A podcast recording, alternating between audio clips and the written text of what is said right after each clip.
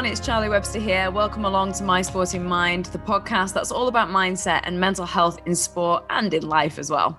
Season two is proudly supported by sportinglife.com, ahead of the rest with 160 years of sporting knowledge and integrity. Today, I'm really pleased to welcome one of England's greatest ever spin bowlers, Monty Panesar, to the podcast. Monty, it's an absolute pleasure to have you. And I absolutely love your company when we've had chats together, and I feel very privileged to say that I've even played cricket against you. Do you remember? Yes, I do. Well, thank you for it. Welcome along. thank you so much. And uh, um, that's like my uh, claim to fame. yes, it, it, it, was at Lords. I was bowling at you, and I was trying to get you out. You actually surprised me that you uh, can actually hit the cricket ball quite well yeah, I was like, I remember you saying to me, "You actually played cricket before?" And, but it was so funny. I really enjoyed that day, um, and I was like, "Oh my gosh, I played cricket against Monty Panesar. He's bowled against me." Um, but seriously though, um, how have you found this past year? Because I remember the last time we sat down and had a chat, we spoke about so many different things, and one of the things that stuck into my head was about how you used exercise to help with mental health, to help with like daily life. Um, so how's everything been going for you? Yeah, well, um, I, I, I'm actually, you know, st- I'm studying a master's um, at St Mary's University in uh, international sports journalism. So um, that exercises my mind a lot. Um, so uh, if you if you want to know exercise, you didn't you didn't you didn't ask me a specific question. The exercise of the mind or exercise of the body. Very but, good uh, point. Yes. So hang on mm. then. Let's go back to so how are you using exercise physically to exercise your mind to help you cope through the current climate? There you go. Is that a better yes, question? Great question. um, I, uh, I, I, I, I do running. I think running helps me to um, when I when I do like interval HIIT running. That's the kind of stuff I really enjoy. Like you know, like run for one minute. You know, as as, as far as I can with thirty second rest. Do that. You know, ten times, fifteen minutes of that. It's really good. You know, nice workout. And then a similar one is when I do for two minutes. Again, run for two minutes and then have a one minute rest. Do that ten times. That's thirty minutes but through the whole process, I find that I'm going through different emotions. Mm. I'm going through different sort of things that are on my mind, the goals, the maybe the the the struggling, the conversations I'm struggling to have with certain people, or some of the good stuff that I actually need to revisit. And that's what it does, you know, when you go through running, go through the exercise, you're actually um, going through a process of uh, maybe getting rid of get rid of some emotion, uh, enter some positive thoughts. You know, trying to find some answers to some things in your life that are happening now, and uh, it's it's it's that high intensity exercise. And I always check my heartbeat on the treadmill, and I and I try and get up to maybe 175, 170 at least. Then I know I've had a really good workout. So I like to, you know, really sort of push myself and and and sort of keep pounding on that, you know, treadmill because high in- intensity exercise is so good for the body. Mm. It, it really, you know, like there's, there's a few people out there say to me, "Oh, I want to look young. Maybe I should go and do some, you know, get some Botox or this." I said, "Guys, just do HIIT running. You don't need any of that. That the oxygen flowing through the body will cleanse you, and and you feel great afterwards." Mm, I can totally relate to the thinking things through. When I'm running, I so often find myself having a conversation with myself in my own head. And sometimes i'm like play out scenarios and it's almost like an amazing space to to be able to do that without all the distraction that i think is current. And then so going back to your point that you made um how are you exercising the mind then and why have you decided to do a master's? That's really interesting. Yeah well i, I think um, I'm, I'm finding like the mental sort of uh, the mind exercise through um, the course really. I'm learning so much about you know sports journalism. I'm, I'm, writing a few articles have to do a lot of reading do some research and planning and then putting it all together. And there's times where i just my mind just like oh gosh it's like you know going through 100 miles per hour and i need that time you know to get away from it. So you know rest is so important for me but also um, exercise you know and and diet as well you know diet all of that kind of plays a part. So there's yeah there's times where you know, there's certain times of the day where I can do my reading and writing, and there's other times of the other times of the day where you know I can do a bit more sort of digital journalism, go to areas like I went to Arsenal. I, I, interact with the fans, the crowds, and I make a little, you know, uh, video. You know, I can put load up on Twitter, so that's something fun. So I can break up my sort of day and but still cover the the aspects of of sports journalism.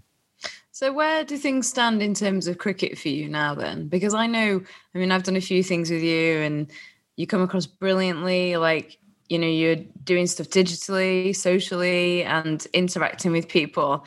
And it's almost that for, you became a hero with England, maybe a slightly unlikely one, and everybody just loved you, and you have such incredible charm, and and you know you you've released a book, you've you've told story the story around what what was going on for you, which we'll get more in depth of. But where where's cricket? What what does cricket feel like for you right now as we sat here today?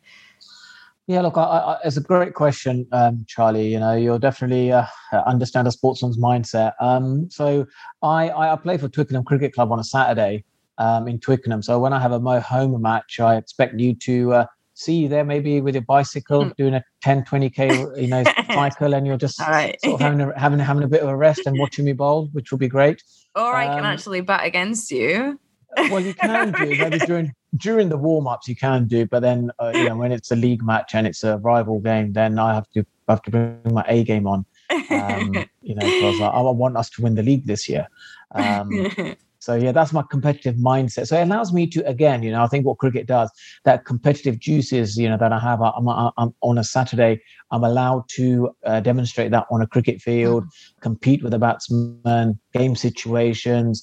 You know, it really kind of like ticks all the sort of boxes. You know, what I used to do as a cricketer, and and then again, you know, it's that fan interaction, fan engagement. It's you know where we play. Uh, it's it's actually on a, on a, on a public sort of you know um, park, but um, you know, there's always people walking around around, and, and there's a lot of people sort of come and watch. Um, and some who are cricket fans probably know me during my cricketing days. They'll just come and watch me bowl. But it's a nice crowd, and, and that's the thing I know that I have to interact with with my fans, give back to cricket. That's another, you know, if you, it's in a way by playing club cricket, it makes me feel like I'm giving back to cricket um, because there could be a young Middlesex player in fact, there was a young Middlesex player in our in our sort of t- team at Twickenham, and the next game he, he played for Middlesex uh, this week. So um, his name was like Cullen, uh, seam seam bowler. So so from that perspective, it's it's great. You know, young players coming through the ranks, and I get to bowl to them, and, and they can improve their game, and and, and develop. And, and it just adds a bit more sort of competitiveness in the league, you know, having a sort of ex international player playing and and it's that other mindset you know when you talked about the mind you know i remember at lords when andrew flintoff gave me the ball he threw the ball at me and he actually said to me while i was in india in 2006 he goes monty do you know you're a cult hero back home and i was like well i don't really know what you mean by that but i understood when he threw the ball at me at lords and the whole crowd just erupted. And and i was like wow this is the first time I'm, I'm experiencing this level of stardom. You know people mm. you know the whole spotlight is on me. And now i've kind of i'm out of that scene aren't i? I'm out of the test arena i'm out of that the fans. It's because of the fans where sportsmen are generally are where you know where they are. You know if the fans keep you know cheering for you your popularity goes through the roof. And now when i sit back and i think yeah there was a period of time when monty mania what did exist and people used to wear face masks. Like like i don't want you to turn up wearing a face mask at twickenham green you know to watch me play. That that would be a great uh that'd be i think that'd be a great you know brave be really brave charlie to do that. Um but uh in generally speaking um it's i feel like wow it's the people it's the people in this country that that made what monty is today and i need to give back to cricket and that's why i play club cricket. It, it gives me that sense of giving back and helping you know young children with their coaching or parents coming up to me what can we do more with my you know child? Or just a general you know people learn a lot visually you know? there's, a, there's players who can watch and learn. So that's that's why i think club cricket's um, quite important for me. And every time you mentioned cricket then or you described yourself you spoke in the past tense so do you now not see yourself as a cricketer anymore uh, another great question because I always believe that when people speak to me, if they can speak to me in this present moment in time. So I remember, you know, with Gary Lineker, I, I, had a chat with him and I go, I go, no one talks about your football career. Everyone talks about your present journalism. He was like, oh, Gary, you were great on Match of the Day, or you were great presenting there. It's like, it's like that means that means that's that sign of success. That means that people are speaking to you in present time with what's happening now, rather than thinking, well, you know, I'm not doing much now, but people remember me in 2009 about my Cardiff Test match, but not what's what does Monty Panesar look like in 2021? And that's why I want people to now speak to me with what's happening now in my life, because then it feels like you know I'm I'm being successful. Um, either either either either I need to be successful, or, or reach higher goals, so people can relate to me in this moment in time. So yeah, it's interesting. Mm, so on that then, what does Monty Panesar look like for 2021? Well, he looks like being on Sky Sports News in the morning and he's presenting and he's saying Pep Guardiola has signed a five year deal with Man City.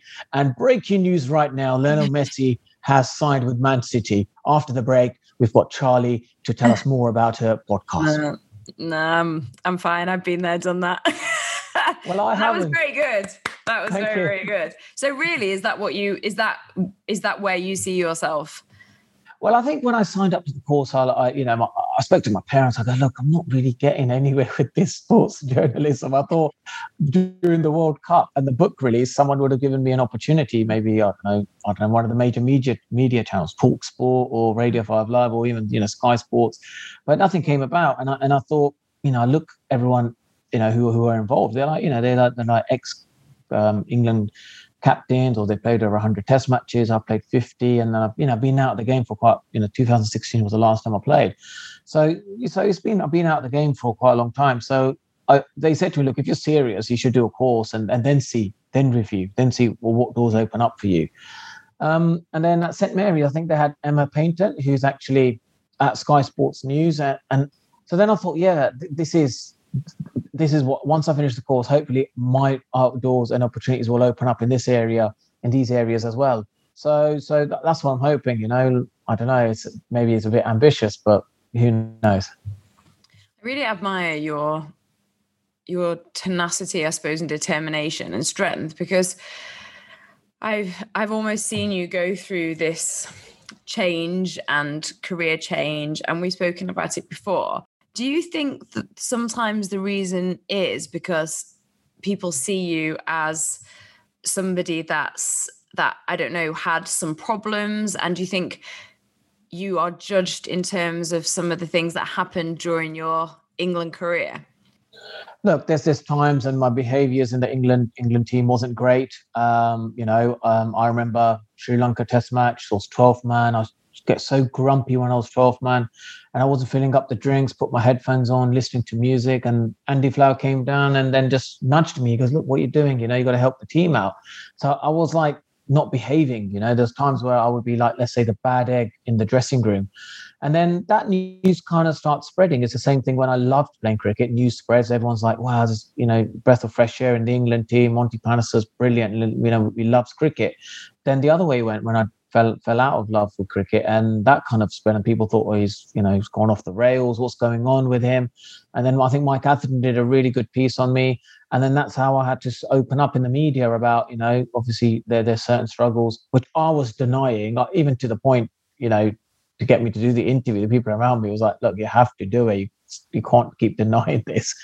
And uh, so yeah, so I talk, start talking about it, and then and then you know it's it's just that my natural drive really of how I got to the England team is the natural drive in, in sports journalism. It's like it's like a I think if I can't achieve something, then it, it makes me even more determined to chase that goal rather than completely turn off and do something else. It's you know like you know so there's so many different skill sets i learn from from this sports journalism that i'm always you know just keep working at it keep working at it because um it's it's that it's it's that you know it's that dream for me isn't it? It's like well my goal is to be on sky sports news presenting um you know like like the people you know who present right now and i'm chasing that. And and and that helps me to occupy my time occupy my goals it, it, you know, like it stops being, you know, you're busy, your stuff, you know, it's because I'm chasing that dream. So that's one way of like keeping yourself busy. Mm. It's interesting that you said, you know, you were seen as a bad egg in the change rooms, and you know, you mentioned doing interviews and there's very there's things very well versed out there you can google your name and it talks so much about things like alcohol and you know what what happened with your behavior but what often isn't talked about enough is why you were behaving like that. Because that's the first time I've I've heard you describe well oh you know I was a bad egg but were you a bad egg or were you struggling? And when did you start to realize that you know you said were you falling out with cricket or just were you was that the first time you started to struggle? When did you start to feel those things? I think it wasn't it, it's it's it's it's the results in front of you. It's like when you're not getting selected to play when you don't get a ball when they tell you oh you know maybe you know take a week off and then come back. You kind of think that why are people sort of shutting the door and, and telling me like to come back? You know and and and maybe you know just you know you, you're a bit angry at the moment just sort of come back and and and and and and, and then join the team. This was when i was at essex. Um, and uh, you know paul grayson was brilliant at managing that but i think um, it kind of like the question, you know, is then, you know, how, is Monty consistent now? You know, what's his behavior like now? Where is he sitting right now? And that, that takes time. So, you know, in 2019, I used to go to World Cup games. I went to Test matches, um, and that's that's all it was. It was my way of going to the people that I knew in the media stand, in the media centres, ex England captain like the likes of you know Geoffrey Boycott, Michael Vaughan, Nasser Hussain, you know Mike Atherton, David Gower. They were all there. I'll just go and just just to show my face but they would just just tell them that I actually I'm, I'm, I'm doing okay. But then once you lose that trust, or once you misbehave, or once you know you're you're you're you're coming through, let's say a mental health issue, they want to see it over a long period of time. Is this consistent behavior where he's mentally actually okay and he's happy and everything is great? And that's what I did. And, and even my parents used to say that. I said, You've got to put in the hard work now. You've got to win back the cricketing community by showing them that you're good, you're good, you, you, you behave well, you're, you're consistent, you're, there's nothing wrong with you. And we know there's nothing wrong with you, but you got to go out and show it to the world. And that's what I did. That, that, that, that was my goal. But you had, um, you know, you had depression, you had a mental health problem, and there's nothing wrong with that. So, do you think it would have been treated differently if it was a physical problem? And do you think that sport do you think you can have a mental health problem and still be in sport? You can do if you know how to manage it, and uh, you know if you've got coaches around you or people around you, you know how to manage that. It's like you could have a mental health, let's say, issue, and you're playing for your country, and you can make a wrong decision at the wrong time, and and you and and you and it's not good enough. I'm sorry, it is not good enough to say, oh, actually, um, I don't know, you know, I just couldn't think straight, or you know, anxiety kicked in, or you know, some I felt really mood wasn't great. You know, it cost us the game. We lost, and there's money involved in big games. So when you want to enter the boxing arena or the competitive environment, you've got to be switched on. You can't have, you know, if you've got these like little issues, you've got to have a way of dealing with them, but you've got to show that under pressure you are able to make key decisions, even when you're carrying a mental health issue, because that's the demand of international sport, and you have to do that. But do you think that that was probably part of the problem then, because you were suffering from um, a mental health problem, and you were probably masking it, but also masking it from yourself. So a lot of the time, the the way you were was to try and deal with things because of the fact that you were almost editing who you are yeah, absolutely. I, I, was probably masking it in a way of go to the gym more, pump more weights. You know, I love going to the gym, get that feeling of eh, you know um, uh, adrenaline and endorphins kicking in. I think everything's fine. Um, and uh, and then like I knew like then on the field when a catch get dropped or um, umpire will give me a decision, you know, I'll get I'll get a bit more uptight, a bit more angry, and and that's the bit, you know, where you're kind of like that people are watching or the coaches thinking, well, you know, when he was in his good days, um, he, he, wouldn't he'll, he'll be okay about it. You know, he, he'll come back and, and he'll try and recreate the same chance. But why is he getting angry? You know, over a drop catch or an umpire decision never used to behave like that. And they're the sort of signs that they start start thinking that he's probably frustrated or he's not maybe happy within himself. And and that's the most important thing. Most important thing I realized is the happiness within yourself. You know, if you are happy within yourself, everyone else is going to feel that Mm. You don't have to see, I don't have to go and tell people what is my mood like today or um, what, how do I feel? I, I will enter a room and people will resonate off my energy because they know I'm happy. They feel happy around me. And everyone knows that actually Monty's in a great space now. Um, so they can see it. It's like a it's like a perfume. They can smell the perfume or the warmth, and you know you're in a great place. So how did you get to that place? For anybody that relates to some of the things you were going through and your thought pattern and par- paranoia and depression, how did you get to that place? And actually, before I ask you that, what were your thought patterns at that time? Because I think it's really interesting for people to hear that because they might feel the same things or be telling themselves those things too. Look, I think one thing I realized, you know, I'm from a family of, um, you know, we, we believe in faith, believe in my religion and thing. And faith was a big part of me um, getting to where I am today. And I realized that even when I'm not in a great place, even family and friends, let alone the cricket community, they don't want to be around me. They're like, God, he's, you know, he's irritating us because his energy and his frequency is quite angry and it's making us angry. And people want to be around you when you're in a happy place as well. So you have to do things, you know, have to do, do things to get yourself in a place that you're happy within you. So for me, you know, my, my, my, my relationship, let's say with, with within myself, self-care, um, you know, relationship with, let's say, existence, positive energy, spirituality, you know, all of that kind of stuff. That's the most most important relationship with me first and foremost. If I'm if that uh, if if that is in a good place for me, you know, I'm grateful for things around me. I affirmations, you know, like if I'm saying something to myself and I say, look, oh, I'm so rubbish at this. Who is the first person that hears it? It's me, you know, because it flows the, the, the, mouth to the ear like ears are like the closest to me now if the second person sitting next to me it will go to them next so if i'm if i say positive affirmations to myself if i say, if i'm grateful you know being humble empathetic you know these are all the things that get you into a happy place so what am i doing for others i don't feel in a great place what what what am i doing for charity stuff so then I, I sometimes just message like I'm ambassador for Royal Marsden's, muscular dystrophy, show racism red card. I'll just message them. I'll say, look, can I do something for you guys? And they'll say, oh, I want to. Great. Yeah. What would you like to do? I just want to post a video out or I want to do a charity run. Mm. And they go, yeah, go on then do this, go and do that. And that takes me away from, let's say, okay, um, from myself because mm. I'm, I'm giving to others, right?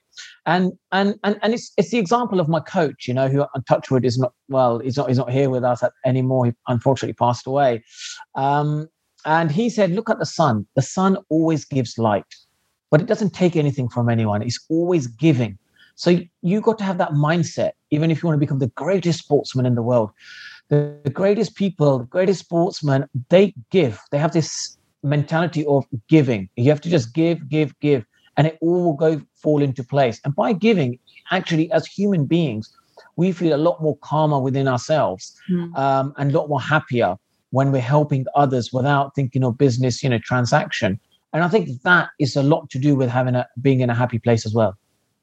Is that what what's helped you? And you said, you know, about calling saying you're rubbish. And I think it's so powerful what you said because I think people have a very strong critical voice and then they start to listen to it and it can become a cycle where you lose self-confidence it can cause depression and how we speak to ourselves is really important to listen to.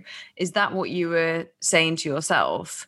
And what was the point where you because it's really interesting you talk about, about that but what was the point when things shifted for you when you realized that that things needed to move and you were t- how, when did you recognize that you were saying those things to yourself it's, it's really interesting you say that. It's, it's, it's, I think my parents have been so influential. They're like, even my, my mom would always say to me, goes, like, you know, you're talking, you're talking, you're giving affirmations to yourself, which are actually, um, it's gonna, it's not gonna help you. You know, you've got to talk positively about yourself, or you've got to do things which are, you know, positive for yourself.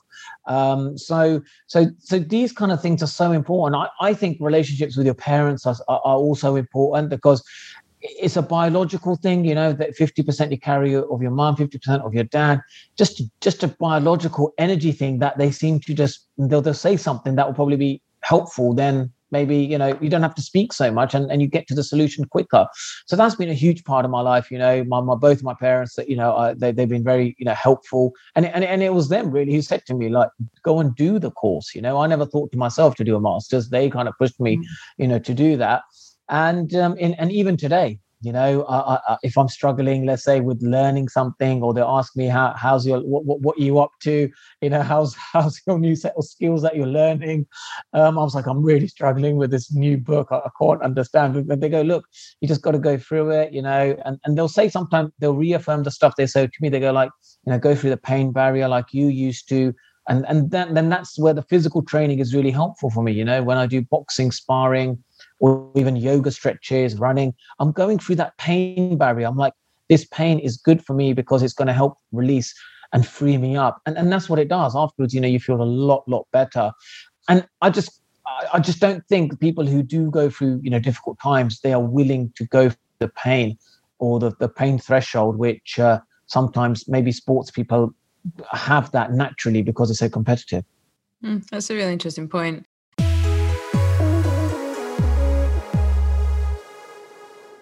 Sporting Life prides itself on being ahead of the rest by providing unrivaled analysis, opinion, debate, and statistics for the sports you love. Follow Sporting Life for the best previews, stats, and live horse racing and football score services. Visit sportinglife.com or download the free app for Apple and Android devices.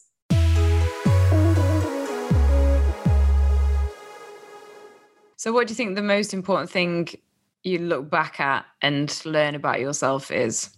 I I think what I learned about myself is I I wish when I wasn't in a great place, I would just go away and maybe coach like an under 15 you know kid or under 17 you know in our, in our team go and you know give back by doing coaching or, or or do something else. Take take take the conversation away from myself and by helping others. Um, and then it helps me to then when i've you know when i when i'm exhausted and i've you know i've spent expend all that energy on just helping other people then when i'm back to myself i think how do i feel now? Do i mm. feel better? Do i feel like um you know all of that kind of stuff that was in my mind has kind of like you know just just gone away and, and i feel a lot better. And sometimes by giving to others and interacting and that congregation of people you actually they help to heal you you help to heal each other. And and then you just feel better without having that internal dialogue within yourself and trying to maybe uh, work out you know what is going on today it's interesting because i feel like um, the narrative of conversation a lot is focused on giving and I, I don't know. I wonder if also it's a way to ref, to deflect off yourself a little bit. Do you think? Absolutely. This so is my like, yeah, like if it's okay to ask you that, I think it's just really interesting because a lot yeah. of it is like giving and I wish I could give and but I wonder if that's if that's also a way to deflect on away from how you are feeling sometimes. Yeah, absolutely. It's it's my strategy. So you know, I must say, Charlie, you're you're an intelligent girl, and you've obviously know how to, you've interviewed a lot of people, and you've worked out my strategy. It is, you know, when I don't feel great, I I I give to others, um, and and I help them out, and afterwards um, that conversation that i had with you know how, how i was feeling actually gets eliminated. That's what i found.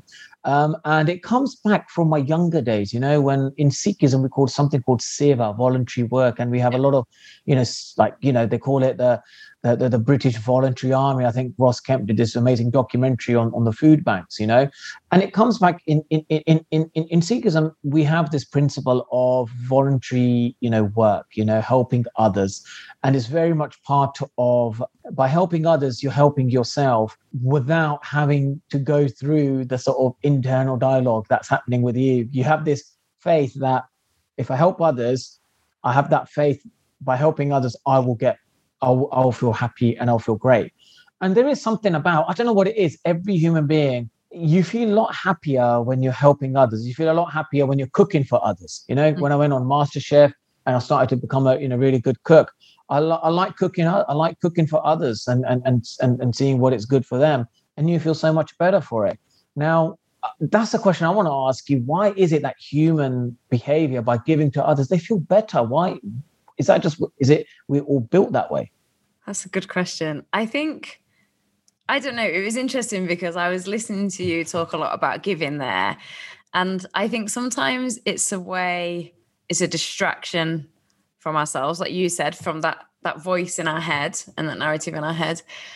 I think that it helps us feel a sense of purpose. And I think a sense of purpose is really, really important. And I think when people, I don't know whether you can relate to this in your cricket career, did you struggle when you were struggling? Did you then start to question or lose your sense of identity and who you were and your sense of purpose because you had this trajectory where you were so successful? You said, you know, people were putting masks on that re- represented you. You became a bit of a cult hero. And then things went a little bit bad for you and you were struggling. And then you were almost like, I don't know, you, you tell me, did you start to lose your sense of purpose almost? And I think that's why giving's so powerful because I think it makes you feel like you're giving something, you have a purpose for your life. Like that's what you're here for. I think it makes people feel good when they see somebody smile like you know if i so even on this conversation like if and i don't know you weren't smiling and like I, I want to make sure that even even making this that our conversation helps other people right? Like why do i want to do that? Probably because sometimes i because i want people to know that it's okay to feel rubbish sometimes to tell yourself you're rubbish to have that dialogue and it's actually really more common than we care to talk about. And i think a lot of the time our struggles are far worse when we are in isolation. So that's why i do this podcast. But then i think it also helps me in a way because it helps me release some of my own struggles and in knowing that i can pass it on to somebody else maybe it helps me know that my story is useful for somebody else. So then throwing it back to you so, did you feel like you were maybe losing your sense of self and purpose? Look, I, yeah, I, I, think it's more the question of um, the sense of peace and happiness within yourself, you know, and that loneliness is a great term because, you know, I think loneliness is one of the factors of you know mental health issues and that's why when i talk about religion faith i go to let's say my you know sikh temple as a place of congregation um, in place of congregation, in place where there's a lot of people there, what it does, it it gives you the opportunity to help others, you know, and you can help in many forms. You can be by listening, you can listen to someone else, help by advice, help by doing some voluntary work.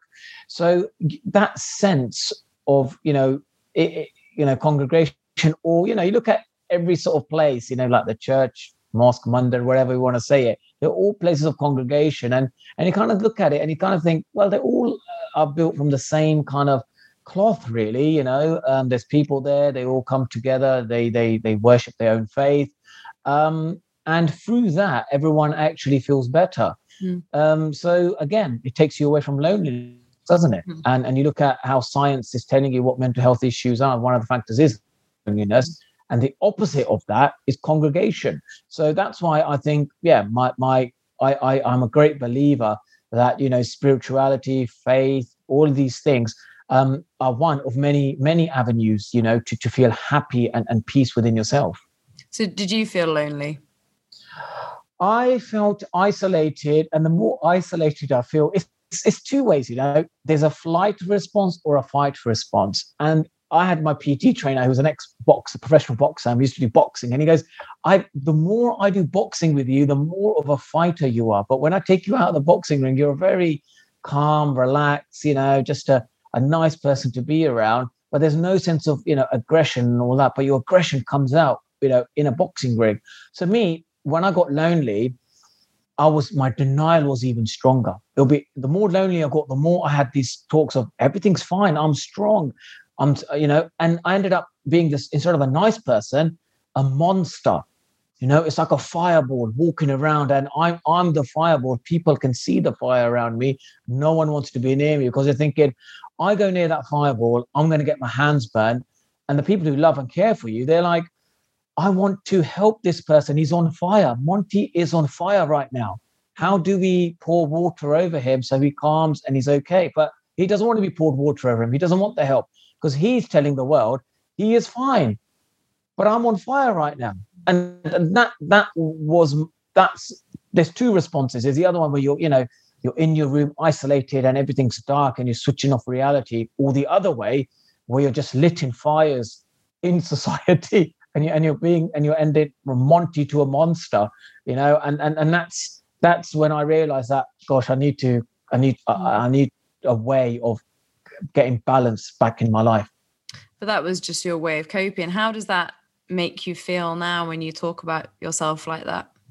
It makes me feel so good because it's the truth. It's the honest truth. I look at the mirror, this was the truth. I'm facing up to my truth. It's like on, uh, you know, have, uh, when you have onions, each layer you just take off, take off, and you get to the core. This was my truth. My truth may not be the same as someone else's truth, but you must meet reality and face up to your truths. Mm. And that's that. This this is was my reality. Mm. It's a really common coping mechanism um, at the anger, and I l- absolutely love the way you describe it. I was like nodding my head when you described it as a fireball, and it's almost the denial of yourself. And it's really common when you're feeling very isolated. You know the words that you used, and sad, um, and hurt underneath is anger becomes the coping mechanism on the top to protect you from the hurt. So it's really common. It, it's it's a really common way of coping. And i think it's it's great to hear that from you because if somebody is feeling like that themselves maybe they can look underneath that and and see what it is that's actually hurting them. Would you relate to that yeah, that's. I think that's a great question. It's, it's a great point because I think a lot of people say to me, they go, "Monty, there's a a quite a, a, a steely or determination, you know, character about you."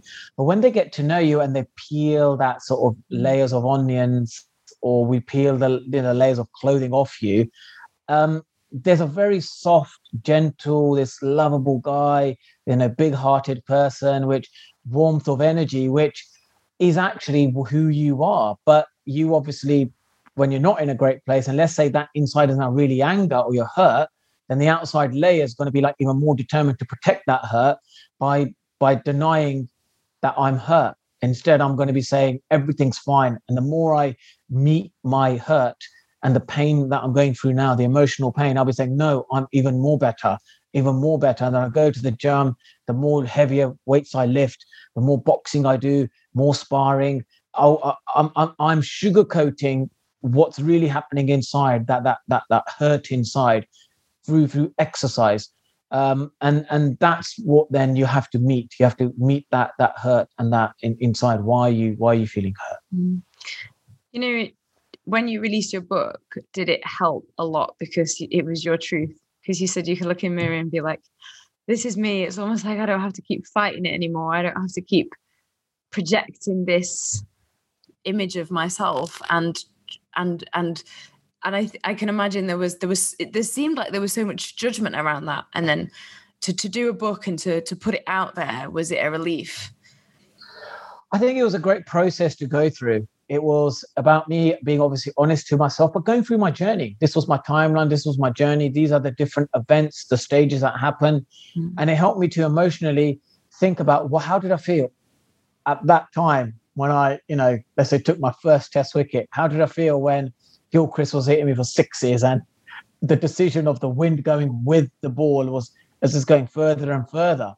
Uh, how did I feel when I dropped that catch? How did I feel when I saved a test match? You know, what did it feel like when I was bowling up my best? So when you go through that whole roller coaster of, of emotions, you're actually cleansing yourself. You actually, you know, just like gives you much more sense of balance. And in the end, that wavy sort of waves of you know um, ocean waves you, you end you, once i finish the process you end up this calm wave you know like a nice surreal wave and you're feeling absolutely calm within yourself because you've gone through the journey that's very personable to you that's very you know specific to you and your life mm. that's why um you know that was really good for me mm. i want to go back to a point that you made you it, about gary lineker and you said that oh nobody talks to him about football anymore because he's now match of the day presenter and all about journalism. Would you prefer now not to talk about cricket? So if i asked you you know how do you look back on your england career? Or things like that. Is for you now is that like i don't i don't want to talk about those things now. Or do you see that in a really important part of your story and learning? I think i think at the moment i'm still connected to cricket because I played with Jimmy Anderson, England under 19s, you know, and he's a highest wicket taker. And I played with like Alastair Cook, played, you know, some cricket with Ben Stokes. So at the moment, I still feel connected to cricket because I've got players in the England team who are like my mates, teammates who I've played with. But once they start retiring, so when Alastair Cook retired and at the Oval, I felt a real massive lump in my throat thinking that that's part of me who's retiring because I played, he played all my 50, we played our 50 test matches together and we made our debut together. So in a way, I was so happy for him, but in a way, it was like, wow, there's, there's a part of me retiring from international cricket as well. And and the same, I think, will probably I feel about Jimmy Anderson because I, I just love watching him bowl all the time. And I remember when me and Freddie were at the Old Trafford Test match, we both sat down and I said to Freddie, I go, I go, why do I feel so at home just watching Test cricket? And he said the same thing, same time. he goes, because I feel so at home. I feel like uh, it, it, it feels so therapeutic just watching a, a red cricket ball Test matches and and you just feel like yeah this is what i used to do. And and and, and it, the mind kind of you know remembers that this is who you were. And you sit there and you just feel so relaxed. Such a therapeutic experience going and watch test mm-hmm. cricket. That that's that's one of the reasons i go there as well. I love watching test cricket and, and meeting everyone because it, it, it, they are all kind of part of me at some stage in my life. So then when i watch the game it's it's just it's, it's, it reminds me of who i was when i played for england Mm, it's nice because you you're really smiling when you're talking about that, and it's really lovely to hear you talk. So, how you you can still see that love that you have for the game, and I can imagine there's been so many highs and lows in that, and it's really nice to see that you can see see it as a really good thing. How do you look back on it then? Is it with love, or is it with sometimes regret?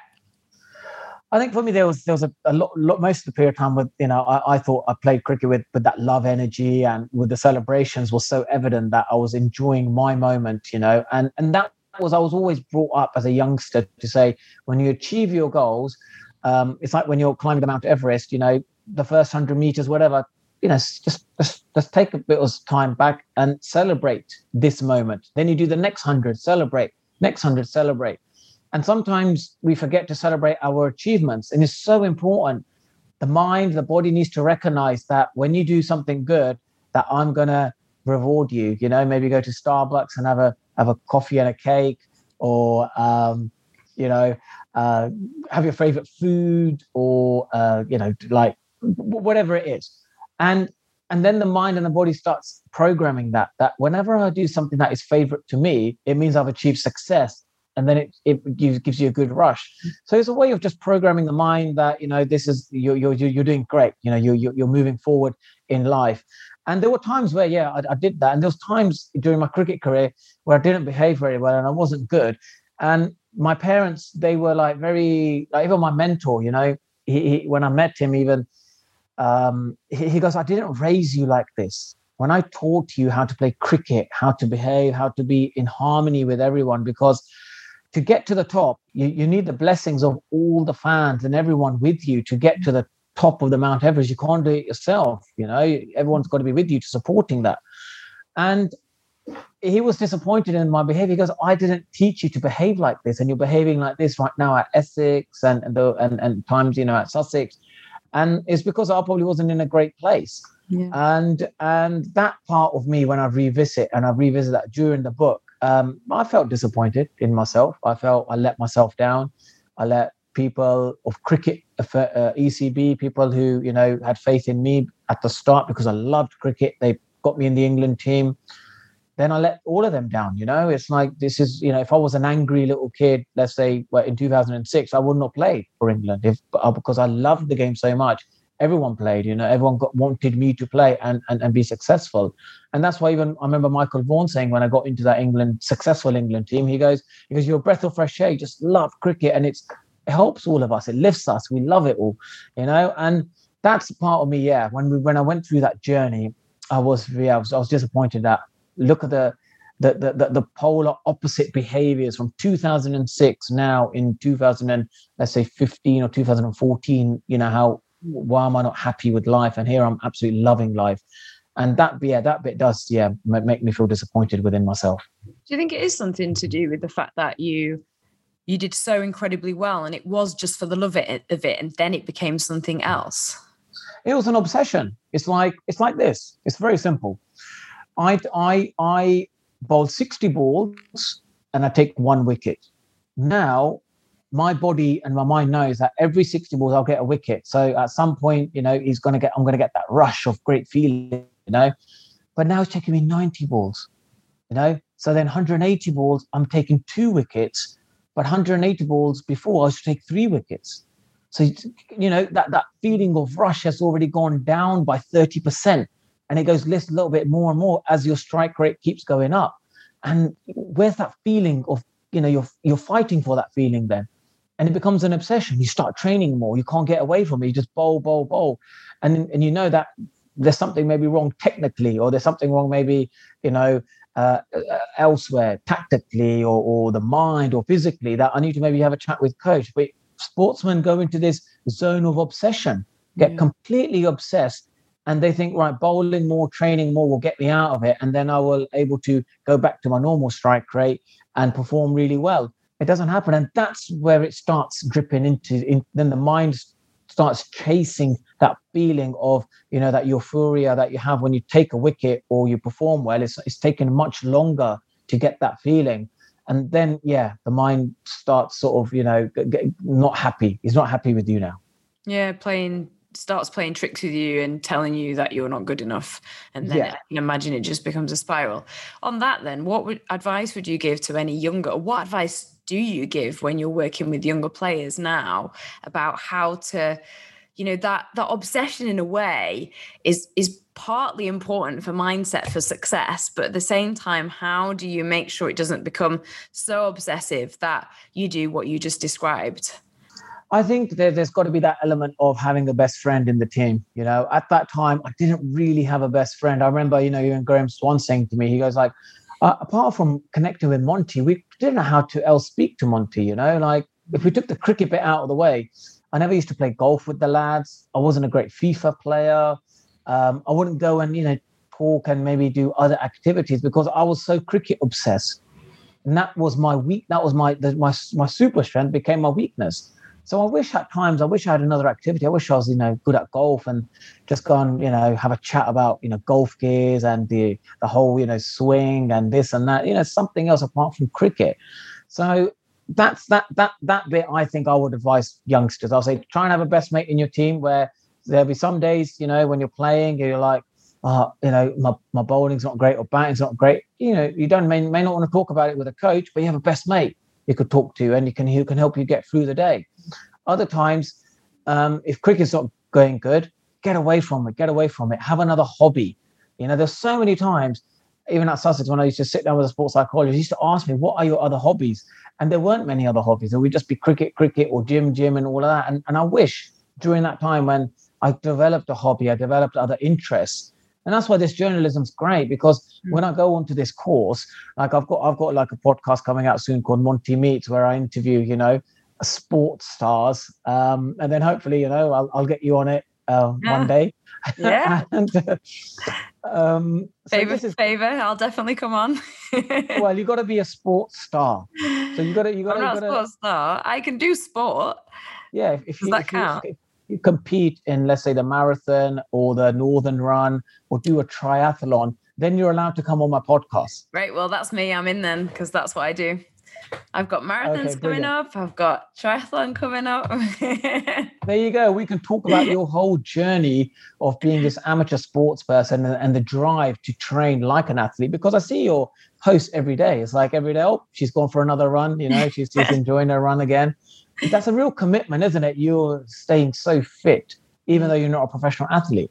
Yeah, it is interesting because I think for me, it's something I've always done. So it's part of my routine but I can relate a lot to what you're talking about. And even though I'm not a professional athlete, a lot of the same mindset I think I've applied to my career. And then at times it's become far too much of an obsession. And I always use running and exercise as a way, you know, we, we almost started this conversation talking about about that. And when you said, you know, it gives you chance for you to think about things, and that's what it is to me. So it's a real coping mechanism, but sometimes I almost rely on it too much. And then I'm very competitive. So it's a great way to place my competitive energy, though, in a healthy way.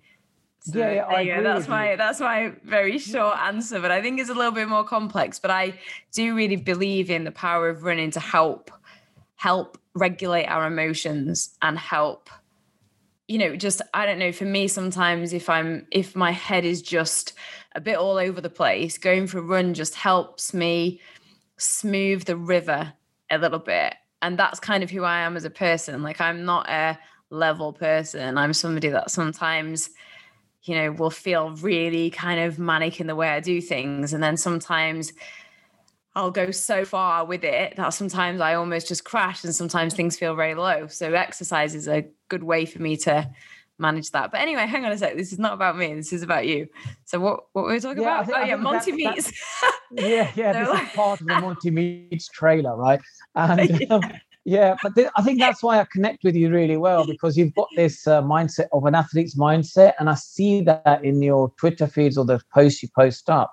I can see. I was like she, she's training like an athlete. You, you are training like, you know, you train like a sports sports person, right?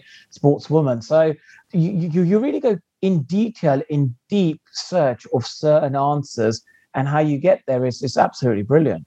Oh, thanks. I just like, I, I find human behavior very, very interesting. And I think to a level we all struggle. And I, I think it's just very hard sometimes to talk about it. So that's why I like to talk about it because I think it helps. Because actually, I relate to a lot of what you're talking about. Again, like not a professional cricketer, but I can relate to that. I'm I'm fine. I'm fine. And that kind of boiling up where no, I'm just a strong-headed person and I'm fine and I don't need to because it's hard to be vulnerable. And I and I'm honestly, Monty, so many people will relate to that. So many people. I don't think you have to be a professional sports person or, or whatever, because we we battle sometimes with vulnerability, right? I think nobody yes. likes to feel like that. So then we put on this thing and then it creates that anger that we were talking about. Anyway, I feel like I feel like we could do like an extended version of this. But but on that note, what would you say to anyone that is struggling at the moment and is feeling these things that we've been talking about? Yeah, look, I, I think you know you need to have a coping mechanisms in place. So you got to have activities. You know that you have a list of things you do where you say, well, if I'm not feeling great, I'm going to pick one of these lists. So you write all the things down. Could be exercise, could be reading, mm. could be writing, maybe call a friend. I'm going to talk to someone. I'm going to listen to my favorite radio station. I will, um, uh, you know, uh, try and maybe go for a walk then there needs to be some sort of mechanisms, right? You need to have some activities that relate. So your body and your mind thinks, right, when I do these activities, I'm doing something to help myself. And, and there's a consistent pattern in doing that as well. It's not just, you know, you're, you're not consistent with it. So these things are so important. And I think sometimes people may, may not have that structure. They said, oh, I, don't feel great. So what do I do? Mm. Oh, I'll have this internal dialogue within myself and talk and think why I'm not feeling great, rather than just say, get up, okay, let's look at the list to make me feel better.